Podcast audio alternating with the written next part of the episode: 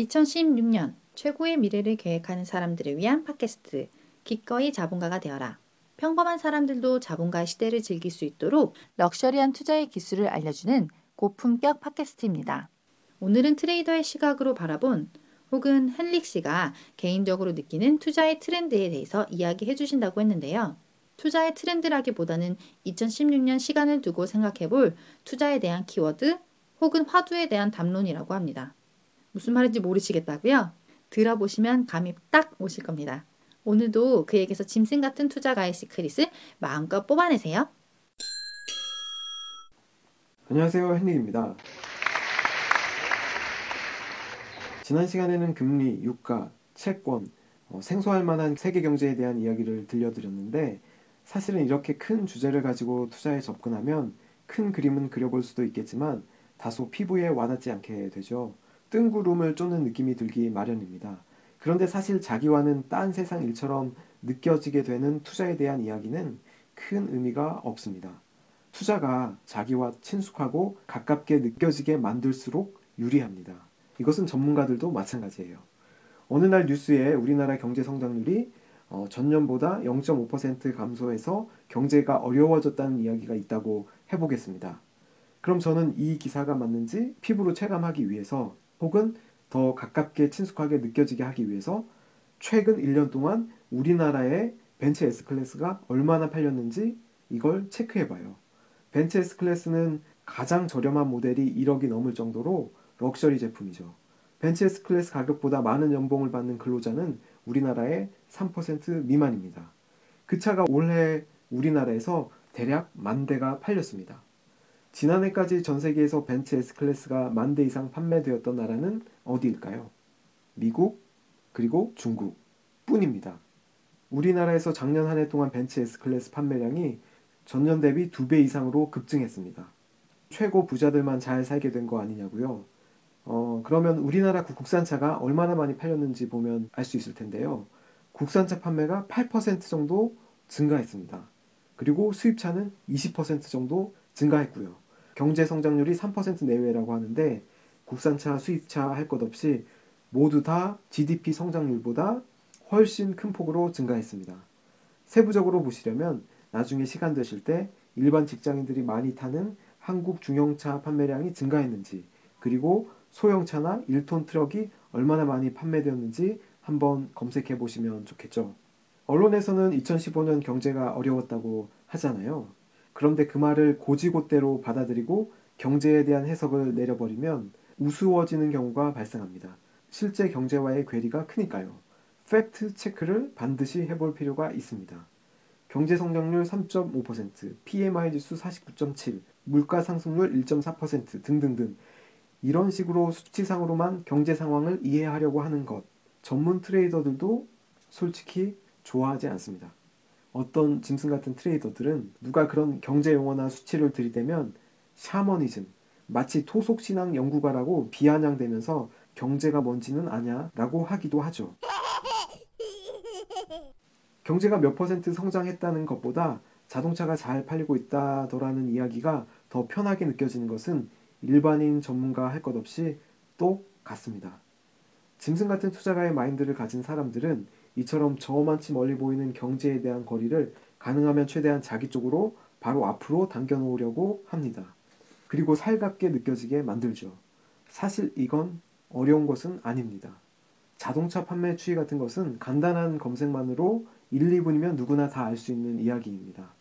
청취자분들은 앞으로 경제에 대한 의문이 있다면 그 의문을 경제학자들의 해석대로 풀려고 하기보다 여러분이 가장 이해하기 쉬운 방식으로 해석하려고 해보세요. 평범한 사람들이 전문가를 쉽게 이길 수 있는 가장 간단한 비법 중 하나입니다. 그러기 위해서는 사색하는 시간을 꾸준히 가지세요. 전문가들은 할 수 없이 다른 경제 전문가들이 다 그렇게 하니까 경제 용어를 공부하고 통계를 내고 이제껏 해온 컨벤셔널한 방식으로 경제 연구를 해야 하지만 일반인들은 거기에 얽매일 필요가 전혀 없잖아요. 쓸데없는 고정관념만 벗어버리면 굉장히 유리해질 수 있습니다. 개인적으로 청취자분들에게 쓸만한 투자의 지식을 전해드리기 위해서 2016년 트렌드를 뒤지다가 흥미로운 주제를 하나 발견했는데요. 올해는 제가 이거 하나만큼은 충분한 사색의 시간을 가져봐야 되겠다는 생각을 했습니다. 그래서 청취자분들에게도 알려드릴게요. 고마운 팟캐스트지요. 요즘 방송국 예능이나 드라마 프로그램들은 시청률에 매우 민감합니다. 시청률이 광고 수익과 직결되기 때문이죠. 그래서 시청자에 대한 분석을 치밀하게 하고 그에 따른 시청자의 의중을 탄력적으로 반영하지요. 특히 우리나라 드라마는 쪽대본을 쓸 정도로 시청자들과의 접점을 끝까지 놓치려 하지 않습니다. 뿐만 아니라 어떤 예능 프로그램은 실시간으로 시청자의 댓글을 확인해 가면서 프로그램을 진행하는데 그 프로그램의 메인 MC가 얼마 전 연예대상을 받기도 했지요. 미국에서는 보통 완성된 대본이 나온 후에야 작품을 촬영한다고 하는데 우리나라는 방송 제작에서 시청자에 대한 집착이 대단한 것 같습니다. 이런 부분 때문에 우리나라의 방송이 여타 다른 외국 방송들보다 경쟁력이 높다고 생각합니다. 기업들은 고객층에 예민합니다. 그래서 고객 타겟층을 잘 잡으려고 노력하죠. 그 고객의 타겟층과 방송 시청자층과는 공통점이 매우 많기 때문에 최근 유행하는 방송 프로그램을 잘 관찰하면 투자의 트렌드를 잡는데도 분명 도움이 되죠. 예능인들, 특히 예능 MC들은 배우나 가수들과는 조금 다르게 두루두루 여러 계층에 어필해야 됩니다. 그런데 요즘 핫한 MC들을 보면 공통점이 있어요. 모두 40대 중반입니다. 10년 전부터 메인 MC였지요. 혹은 그에 상응하는 대우를 받던 사람들입니다. 20, 30대 예능 MC들은 요즘 찾아보기 힘듭니다. 요즘 가장 핫한 PD는 나영석 PD, 응답하라 시리즈를 제작한 신원호 PD입니다. 삼시세끼 주인공은 모두 40대 중반을 넘어가고 있고 꽃탈배들은 70세를 넘으셨죠. 응답하라 1988은 지금 40대 중반 되는 분들의 이야기를 하고 있습니다. 태호 PD는 1990년대 후반에 전성기를 지냈던 가수들을 대거 출연시켜서 큰 호평을 받았습니다. 이런 현상을 문화평론가들은 레트로 문화 혹은 복고 현상이라고 하죠. 그런데 과연 단순한 복고 현상일까요? 일본은 우리보다 20년 일찍 인구 구조의 변화를 겪으면서 덕후 문화가 생겼습니다. 자기만의 세계에 대한 애착을 드러내는 일종의 특별한 취미를 갖는 젊은이들이 생겨난 거지요. 그러나 만약 그 또래의 인구가 정말 많아서 일본의 시장을 선도할 수 있었다면 이들은 유별난 덕후가 아니라 메이저가 되었을 겁니다. 대중화가 되지 않으니까 덕후가 된 셈이죠. 만약 연초에 회사에서 본부장님이 마케팅 전략이나 영업 전략을 내라고 하는데 생각이 잘 떠오르지 않는다면 인구 구조의 변화를 잘 한번 생각해 봅시다 라고 해보세요. 그러면 당연한 얘기 한다면서 놀림을 받을 수도 있습니다. 그렇다면 이번에는 레트로로 갑시다 라고 해보세요. 반응이 조금 낫겠죠? 아무래도 전문 용어 비슷한 영어가 들어갔으니까요. 그리고 더 나아가서 demographic change, 인구 구조 변화라고 해보세요. 꾸준히 주장하다 보면 궁극적으로는 선견지명이 있는 사람으로 여겨질 수도 있어요. 왜냐하면 앞으로 이런 변화는 가속화될 가능성이 매우 높으니까요. 역사를 살펴보면 젊은이들이 트렌드 세터의 자리를 차지하는 것이 보편적인 것이었습니다. 그런데 최근 한국의 상황을 보면 수능 시험을 보는 학생들의 숫자가 해가 지날수록 현저하게 줄어들고 있습니다. 큰 변화가 일어나고 있습니다. 문제는 이런 인구 구조의 변화를 어떻게 찬스로 연결시킬 것인가에 관한 것입니다. 그런 면에서 응답하라 시리즈는 하나의 힌트를 주는 것 같아요. 누구나 10대 후반과 20대 시절의 이야기를 가장 좋아합니다. 로맨스가 있으니까요. 응답하라 시리즈도 10대와 20대의 이야기를 주로 담고 있습니다. 그런데 조금 특이한 것은 현재 40대 분들의 10대와 20대 시절의 이야기를 하고 있다는 거죠. 그래서 지금 10대에도 어느 정도 어필하고 20대에도 어필하고 40대와 인접한 나이 또래인 30대와 50대에서도 통하고 있습니다. 유행어가 역주행을 하고 있죠.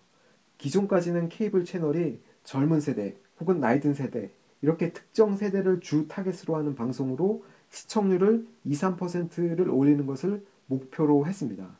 그런데 응답하라 시리즈는 10대에서 50대까지 전 계층에서 2, 3%의 시청률을 이끌어내서 10%가 넘는 시청률을 확보했습니다. 정말 영리한 전략을 쓴 거죠.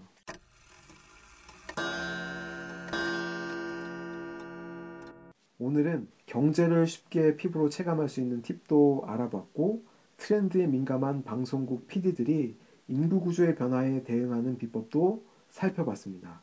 투자의 성공을 높이는 전략적 열쇠는 투자 전문가가 아니라 오롯이 청취자분들 본인이 쥐고 있습니다. 주변에서 일어나는 일들로부터 자기가 가장 쉽게 이해할 수 있는 방법으로 경제를 해석하는 눈을 기르고 거기서부터 시작하다 보면 점차 세련된 투자의 안목을 얻을 수 있습니다. 다음에 뵐게요. 감사합니다. 투자에 대한 고민 상담을 보내주시면 엄선해서 진정성을 가지고 상담해 드리겠습니다. 고민 내용을 잘 써서 보내주세요. 보내실 곳은 book 골뱅이 henrik.co.kr 이곳으로 보내주시면 됩니다.